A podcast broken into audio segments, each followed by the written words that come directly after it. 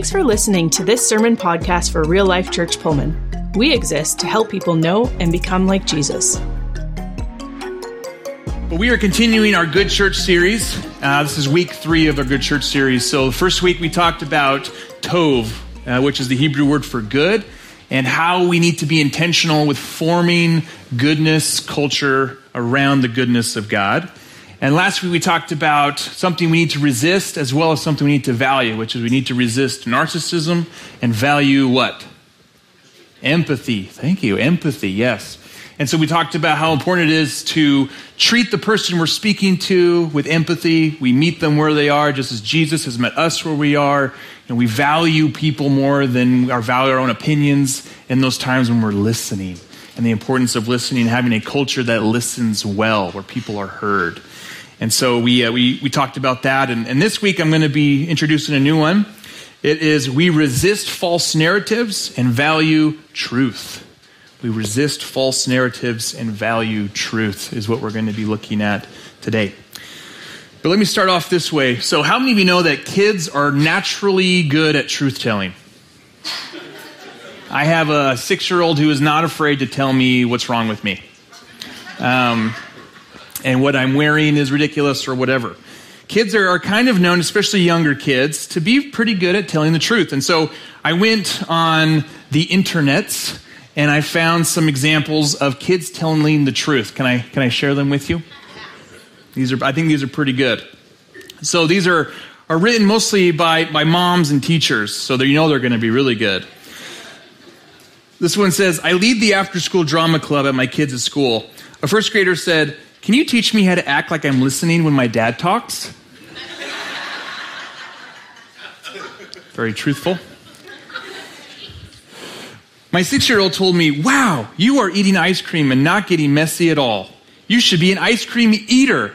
And now I'm thinking of making a career change. this four year old boy just told me, You're the prettiest girl I've ever seen. Well, just today.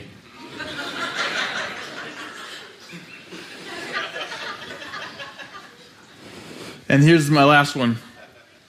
It's in a conversation. It says, Me, guess what time it is? Kid, I don't have to guess. I can read the clock.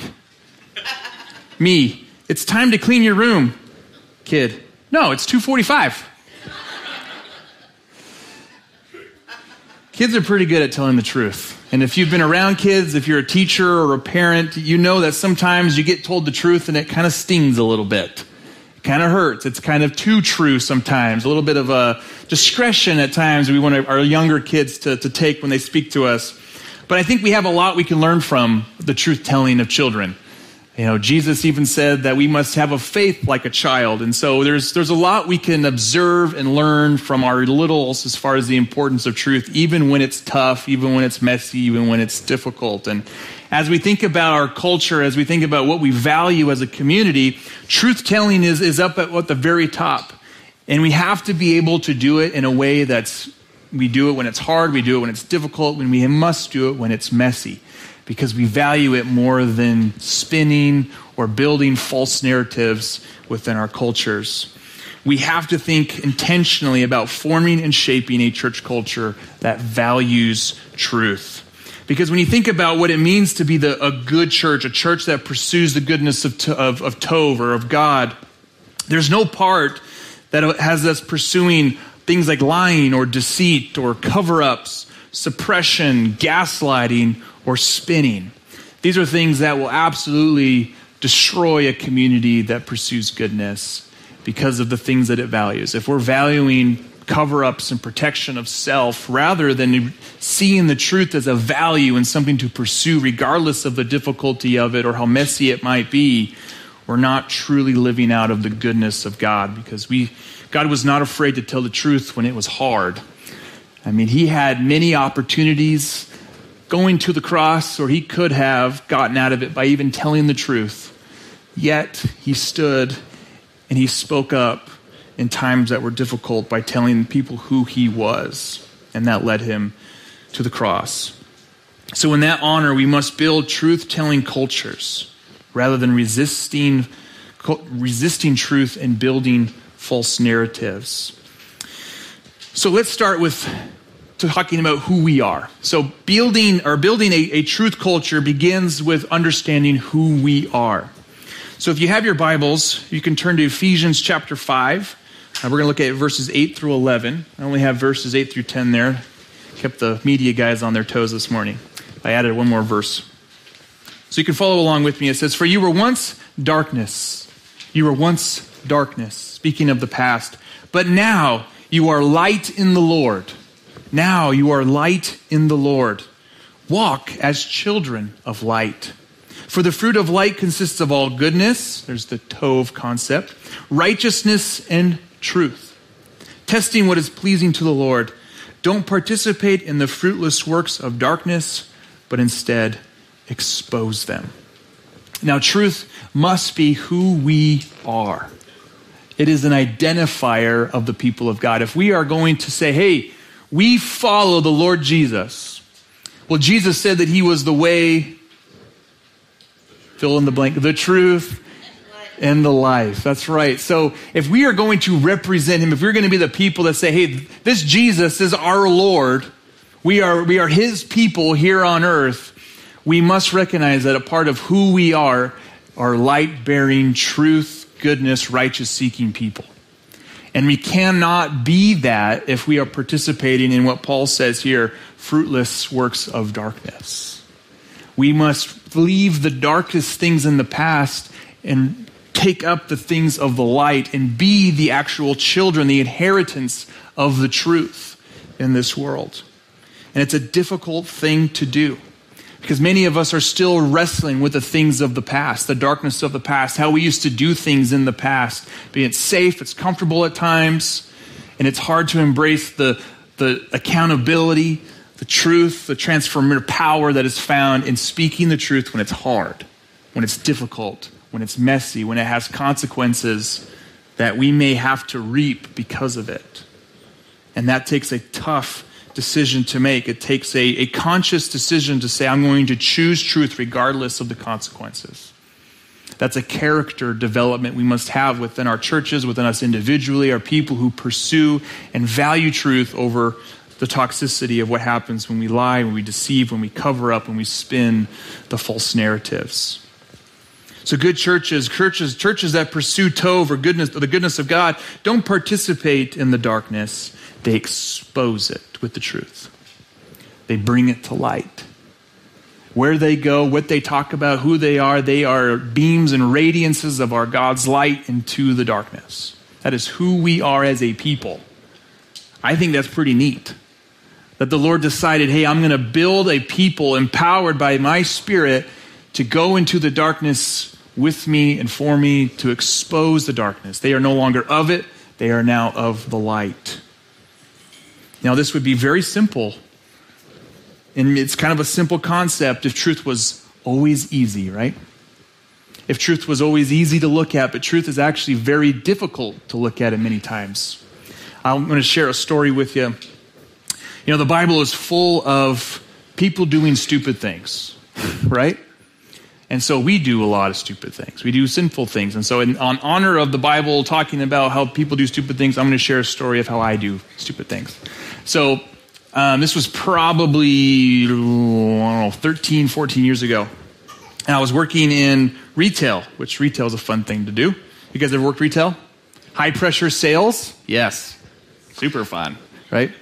And um, I had a manager once and she said, Hey, the next person to walk in, I want you to sell this particular product. And I never liked that. I, I never liked being kind of pressured to sell something that I didn't think somebody wanted. So I was kind of like, okay, fine. And that was kind of the culture of the time. And so I said, yeah, I'll, I'll do that. Well, wouldn't you know, the next person to walk in was like this 92 year old lady. And I was like, I do not think that they need an iPad or something. I don't know what it was, but I just remember being like, I can't do this. There's no way I could sell this person what we're trying to push. But I told my manager I would do it. So I walked over there and I kind of took her to the side and we talked and I solved her problem, whatever it was. And, and she went out the door. And of course, my manager comes up to me and I we walk back to her and she says, So how'd it go? I was like, Oh, you know, she didn't really, uh, uh, you know, I talked about it. She didn't really need it.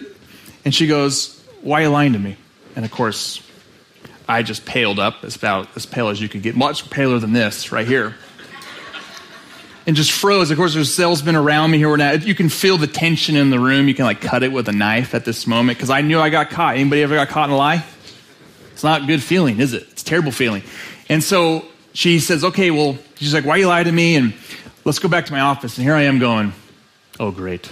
I'm going to get fired for lying. What a cool story this will be, right? Just thinking about myself in this moment for sure. So we go back to her office, and I'm fully expecting to be terminated for lying to my manager. Well, she sits me down and she you know, talks me through why'd you lie? And I said, you know, I, I was afraid. I was afraid of not doing what you told me to do. I was afraid of um, the consequences. I was just, I just felt like I was in a corner and I didn't know what to do. And, and she did one of the most Tov things I've ever seen. It, it changed kind of my life in a lot of ways. She just said, okay, I, I understand. I forgive you. She's like, but I want you to know that you do not have to lie to me when you feel uncomfortable. You do not have to lie to me when you feel like you're afraid of the consequences. And that has always stuck in my mind because what she did there is she took someone who was caught in the lie, and what she did, she didn't condemn me, she didn't throw me out the door, she didn't treat me like garbage. She helped to restore me. She made me feel safe. She made me feel understand and understood where I was to go, hey, we're, we're not going to do that. We're going to do something different.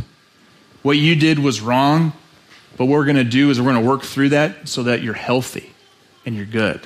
And I thought that was something that, that stuck in my mind for the rest of my life into this day when I sit with somebody and I think about if they're confessing or whatever it is, I'm thinking, how can we bring restoration based off of this story? And I think good churches, not only do they expose the darkness, but they are there to bring restoration after it.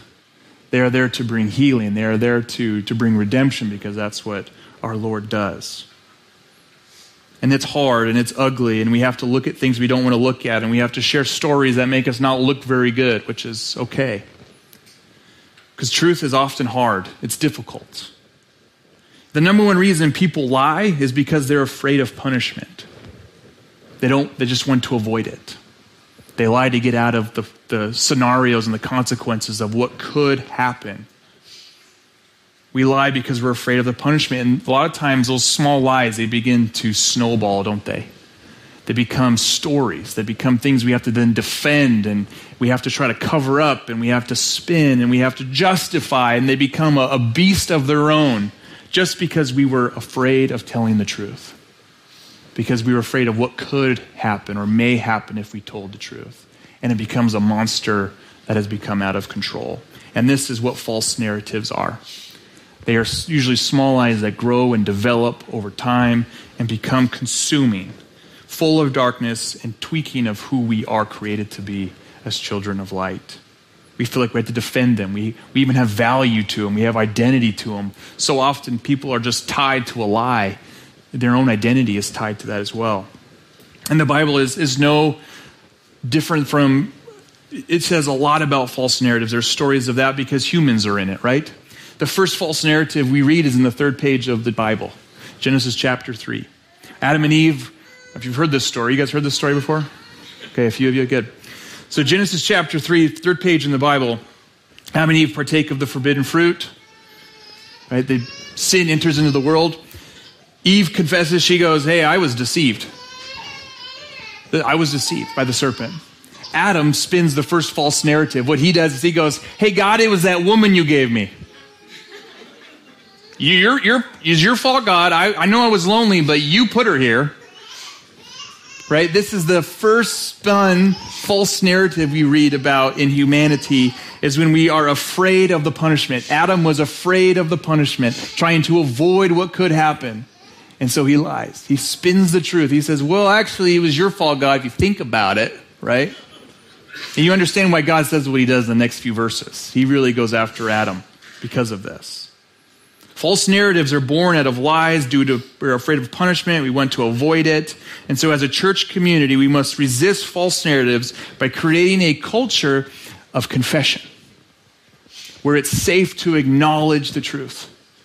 Where it's safe to be able to express the things you've done, the places you've gone that are dark, and be able to see those not as things to be consequences to be condemned with, but to see as places that these are to be redeemed, restored, and where you can grow and be transformed by the things that have happened in the past. You know, as churches and communities, false narratives are often motivated by things like zealous ambition to protect the church brand. Like, I really don't want to be a church that's like, look at our cool brand. That's not who we are. We are a people. We are not a brand. And so a lot of times church communities or even companies, they try to spin things so that the brand is safe, but the people are thrown out to the weeds. We see reputations that are trying to be defended. Oftentimes we have to defend the reputation of the of God or of the church, so we have to spin it. Say God doesn't need us defending him. He's he's good. He can handle that. The bride of God the church doesn't need us to try to defend its reputation. If it's made mistakes, the bride of Christ will, will confess and repent. That is the model that we are called to do and, and to be. We often are motivated to try to preserve the status quo or even leadership trying to preserve itself. You know, this is something that I have promised you the first day I walked in here was that I would never put myself in a place that I was above above you guys. And I would always be in a place of accountability. I love how our church is, is organized to the place where I am not on the elder board. I am actually submitted to the elder board so that you guys are protected from the consequences of my own toxicity if it was to creep in. I don't want this church to protect me because of my own issues if when they come up if they come up.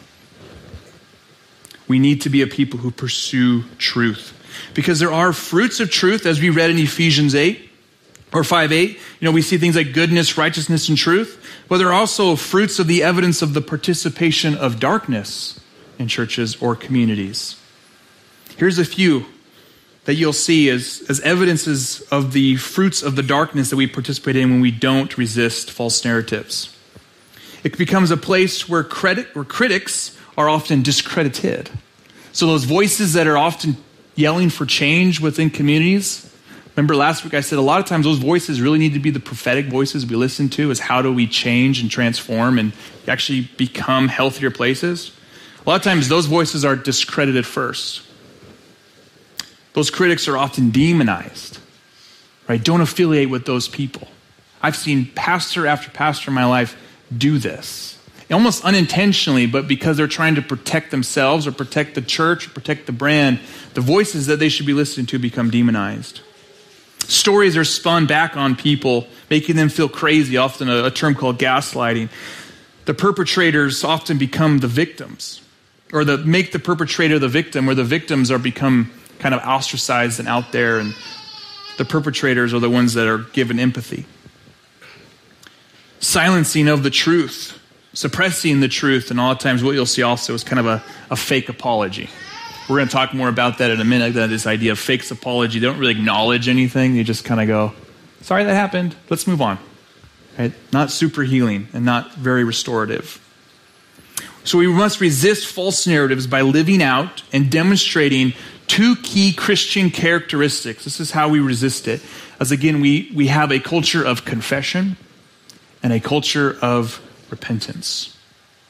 That we are not afraid of these things. That we are not afraid to really acknowledge what's going on, and we're not afraid to make the, the hard decisions to change.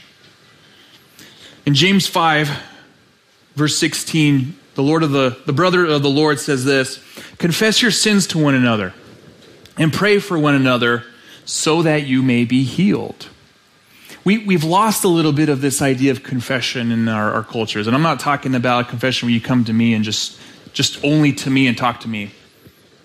I'll, yeah, that'd be fun, but you know, we're gonna we're gonna confess to share the load here, okay? As far as sins with one another, and it just means to acknowledge, put it out into the open. Because as we try to suppress truth, as we, as we are afraid to acknowledge it, a lot of times it roots in us, it sits and it just festers. This lie just festers within us. And it's very difficult to then get it out because you feel like you have to defend it. Like you're so far down the lie that you feel like I'm like, there's like six lies on top of this one lie at this point. How do I go back? And so to have a culture of confession means that you're regularly and openly acknowledging and putting it in the open that you're having conversation with a trusted brother or sister in Christ that you feel like, boy, I can really share with this person, which is why empathy is so important. When we talked about last week the importance of empathy, meeting them where they are, because you're going to have to talk about hard things together. You're going to have to have confession times where you acknowledge and put in open the things of the past, things you're going through now, the things you're afraid of. This takes some really tough vulnerability. This takes tough character. This is a, a bold and courageous thing to do. It's a, a, not a courageous thing to do to, to hide the truth. It takes a lot of courage to be truthful about what's going on with yourself and in your situation. It takes vulnerability. Because false narratives, again, they're like little parasites that just sit and fester in your heart and your body. They can even physically, there's even like psychologists who are seeing that the physical toll, the stresses of holding on to lies is. It's unhealthy. And so we must be a people who acknowledge the truth, value the truth, not afraid to talk about it, and to really be a place that understands each other, we can bring healing for one another. So much is done in the restorative process where we get to acknowledge and confess our pains, our brokens, our sins, and to heal with each other through it. I mean, you think about marriages in the marital context of being able to express how you feel and the things that you're going through with your spouse, and those things will save marriages. To be open and acknowledging of your faults, of your brokenness, of your sins with the person that you share your life with. The hardest part is we're just afraid of the consequences. We're afraid of the avoiding of the conflict, and that's the thing is the, the boldness and courageousness of the people of light are those who understand there are consequences to our actions and are really are willing to reap them should they come. I know that if I was to come here and spiritually abuse anybody, manipulate people, whatever it is, the consequences of that are me no longer being at this spot. And I'm excited, and I'm excited, but I'm willing to accept those. I'm willing to accept that as a, as a consequence, but the truth is more important. So even if what you've done, the consequences seem scary, it's by far better to get them out, to acknowledge them, to get them out into the open so they can heal and bring life. Oftentimes in confessions as well, there's a thing called an apology, and, and um, I don't know if we're very good at apologies. I just think as humans, we're not very good at apologizing. There's a lot that gets in the way of us apologizing well. And so let me kind of walk through what it looks like to apologize poorly and apologize well, okay? So let's look at bad apologies because as you confess, as you think about healing and bringing healing between interrelationships, apologizing is a huge part of this. So, bad examples of apologizing. I'm sorry you feel that way. Yeah, not a good apology. I'm sorry you feel that way. I'm sorry, but XYZ. Let me justify why I did my actions. I'm sorry, but I'm sorry there, but there are definitely two sides of the story. Let me share what I think first. Not a good apology. This is one I've heard, I didn't put it in here, but this is one I've heard from, from leaders in the church many times in my own experiences. I'm just sorry I hurt you. Uh, okay, but what hurt me, right? It's vague, it's open. And then my first, my personal favorite, ugh, fine, sorry. Fine, I'll just apologize. I'm sorry. Okay, none of these are, are good examples of apologizing. Good apologies actually contain four elements. The four elements of a good apology. The first one is acknowledgement of the offense. I'm sorry that I did X. I'm sorry, Amy, I didn't fold the laundry right, or I didn't fold the laundry like I said I would. Okay, be exact with the acknowledgement of what has been wronged.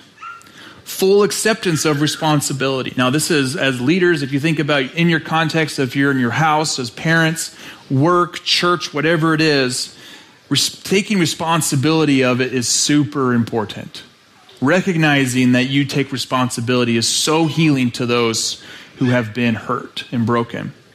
By saying that I, this is on me, I did this.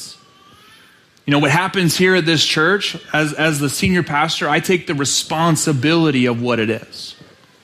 I take responsibility. I am responsible. Take ownership of the action of which you were part of. The third one, sincere expression of remorse and commitment to change. So, sincere expression of remorse. Again, empathy. Be where they are. Understand what they're going through, their feeling, their expressions, their emotions. Feel the remorse. Let that hit you and commit to change. Never again do I want to do this. Never again am I going to this. I'm going to do X to make sure this doesn't happen again. And that goes into the fourth component make someone whole or repair the damage. You tear down somebody's fence on accident, the worst you can do is go, Oh, I'm really sorry about that, but good luck to you. Right? Go and fix the fence, repair the damages, be restorative, make them whole in, your, in part of your apology. Commit to, to serving them and being with them and, and doing things that will help to bring restoration. These four elements really make up what a good apology looks like. They're difficult, they're hard, they make vulnerability, they can be messy, but they're the things that bring healing and restoration in our relationships, in our families, our churches, and our, our lives. So we need to be intentional with being a people who share confession with one another, acknowledge and put things out into the open that we're struggling with, things that have hurt us, whatever it may be. Be people who are good at apologizing, who understand what it looks like to apologize well, and are committed to doing the apology well and value the truth of it. These are things that reflect the radiance of God and make us who we are meant to be, which is children of light. And in that, we will reap the goodness that we seek. We will reap the righteousness, doing the right things in people for people, seeing truth lived out in our lives and the goodness of God revealed. And that is a community that I think every human being on this earth wants to see and be a part of. I think our souls as humans are craving the goodness of God, and God has chosen a people to say, I am going to reveal my goodness through them. First it was Israel, now it's the church. It's a beautiful thing as the faithful people of God to be able to live this out in a way that is a powerful witness to our world. And the last component is the big scary R word, repentance.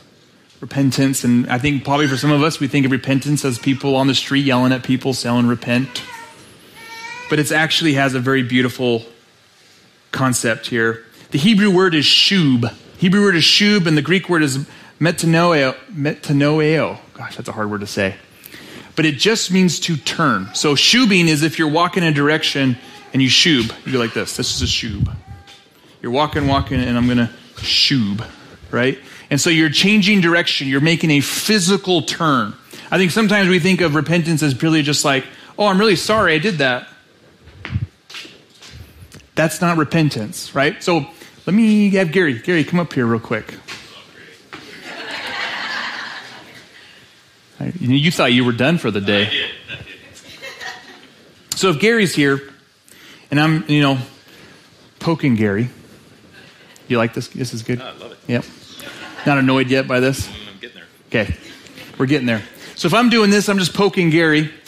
If I'm like, Gary, I'm really sorry I'm poking you right now. Do you forgive me? Sure. Hey, shoot back here.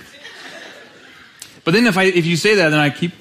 Oh, Do you feel like you like do I did? Was I really sincere about my? not at all. No. No. Now if I shub, if I if I repent, repentance looks like is this. I'm gonna I'm gonna just take the temptation out here. Do you feel safer now that I can't poke you now that I'm further away? A little bit. Good. I do have long arms. A little afraid to come Okay. closer. Oh yeah. No. So thank you, Gary. You can go. You can go sit down. Repentance is when we, we separate ourselves from the temptation that breaks and hurts and brings the brokenness. And so apologies are good. They're good, sincere ways of confessing, hey, I recognize that I was poking you, Gary. Right? I recognize that. Sometimes it's just getting to that point, which can be hard sometimes with people. But then really the act of apologizing is the start, but the repentance is the action that follows through with it saying, Hey, I recognize what I was doing, and I'm going to do things that separate myself from the task of hurting, broken, and destroying. The sin that I was bringing in needed to be shubed. I needed to turn the other direction from it. It's the, the seriousness of, it's the measurement of the seriousness of the confession. And the apology is in the act of repentance.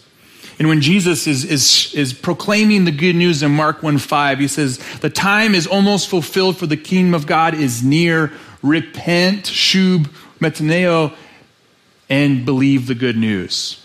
And what Jesus is saying there and proclaiming to the Jews of, of his day are saying, hey, there's an empire and a world that you're pursuing that you're living like. There's a, a culture that you're a part of that's dark and is not of the kingdom of God. Turn the other direction and pursue the kingdom of God, the goodness of God, the promises of God, the way that God has designed humanity to be which is reconciled to God, which is loving and good and trustworthy and full of righteousness. He says, pull, turn the other direction and pursue the kingdom of God. Believe the good news. Put your faith in that the fact that the Christ has arrived. That the Lord has arrived to fulfill the promises made to Israel. So when you think about how you're shubing when you're repenting, it's more than just the act of, hey, you know, I'm just going to separate myself, which is good, but it's also you're changing your posture more from the act of darkness into an act of pursuing the kingdom of God. That when you make the hard choices to say, hey, I'm going to put things in my life that are going to help me to turn away from the sin and the brokenness, I am actually posturing myself more towards Jesus. Posturing myself more towards the goodness of God to the point where I I believe where I am right now is I actually really enjoy apologizing and repenting because it helps to bring about a, a, closeness with God that I don't have when I try to do it myself, when I try to hide things, when I try to suppress things, when I try to keep things in the dark.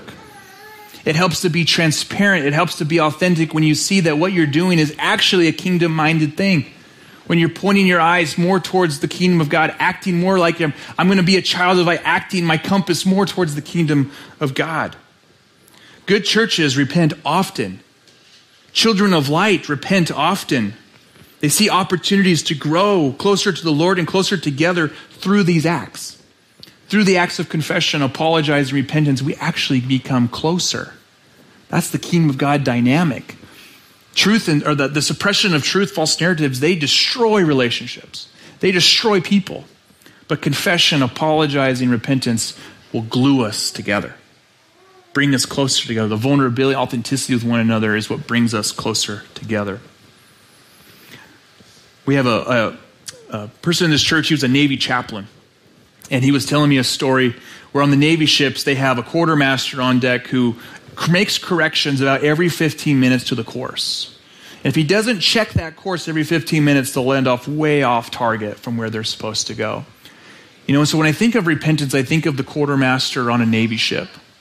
You know, as we come before the Lord, as we as we come into relationship in small groups, home groups, Bible studies, whatever it is, take the opportunities to have times of acknowledging the brokenness and the sin because it's just like the quartermaster. You're, you're, you're, kind of checking your chart, checking your course. Repentance is making the physical act of correcting the boat as you go and going for the right course and the right target, which is a people of truth, a people of empathy, a people who reflect the goodness of God.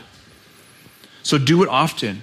My prayers every morning start with God, forgive me for the sins I've committed. And I'll just go through them the things I've done, the things I've lacked, the things I've heard I've done. I do it all. I, I try to start every prayer that way with how God forgive me for the things I've done. Repentance is really, repentance, confession, and apologies is, is us not resisting the truth, but surrendering to the truth. And we have to be a people, if we're going to pursue a healthy church culture here, have to surrender to the truth, no matter how hard, difficult, or messy it might be. Surrendering to the truth. So let me end with this, this verse here, because this is really important. It's from Proverbs 28 13, the, the wisdom passages of God. He says, The one who conceals his sins will not prosper, but whoever confesses and renounces them will find mercy. Again, the number one reason most of us lie, spin false narratives is because we're afraid of what will be after, after be at the end of it. But Jesus has told us that he will give us mercy at the end of it. We don't have to be afraid of the conflict. We don't have to be afraid of, of what consequences might occur because getting it out, acknowledging, asking forgiveness, the Lord says, You will have mercy. You will have forgiveness. You will have healing. You will have restoration and freedom from the weight of trying to carry lies all the time. So let's be a people who look towards the mercy of God, aren't afraid of acknowledging the brokenness and the sin in our lives, and have the courage to be able to take action and follow through with that with repentance. Amen. Let's pray and respond briefly together, and then we'll jump into the baptism. So I just want you to bow your heads. This is a time of reflection between you and the Lord about what needs to be confessed. What areas of life do you really need to take serious? What things you need to remove from your life? Or things you need to, to put into your life to help bring about repentance? Let's just take a few minutes and think about that as we just go to our Lord here. Father, as someone who is a representative of the pastors of the world, of church leaders, Lord, I want to confess and repent for the base of for the acts that have happened to many of us due to churches that are not pursuing truth and ask for forgiveness. Lord, I ask for forgiveness for those that have been discredited, who have been wounded and broken, who have seen problems in churches and have been thrown out like weeds, just forgotten. Lord, their voices should have been ones that brought change rather than being discredited. Lord, I want to ask forgiveness for those who were demonized because they brought criticism to the church. Again, this is not a culture of goodness that does these things. Forgive us, Lord, for the times that we've spun stories that make the church look better than it is. You do not need us to try to spin stories and lie about the things that have happened. You need, you need us to be open about it, to lay it on the table, acknowledge it, and put into action how we can change. Forgive us, Lord, for making victims those who have tried to bring correction because they're hurt broken and sick, who have seen the sickness within the church those who have silenced the truth, those who have been suppressed. Lord, forgive us for doing these things to your people, for bringing about darkness in a place that should be full of light and truth, where people can find safety and understanding and being open and acknowledging the things that they're going through rather than discarded and thrown out or made to feel less than. Help us, Lord, to have the courage to pursue the truth and to resist the times when it feels safer to cover them up. Those things will only bring toxicity and, destruction. But we want to be a people who embrace the truth when it's hard, when it's difficult, when it's messy, at all times, and in every way.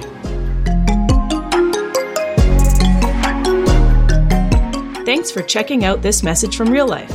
You can find out more about us by going to rlcpullman.com or by following us on Facebook or YouTube. Until next time, have a great week.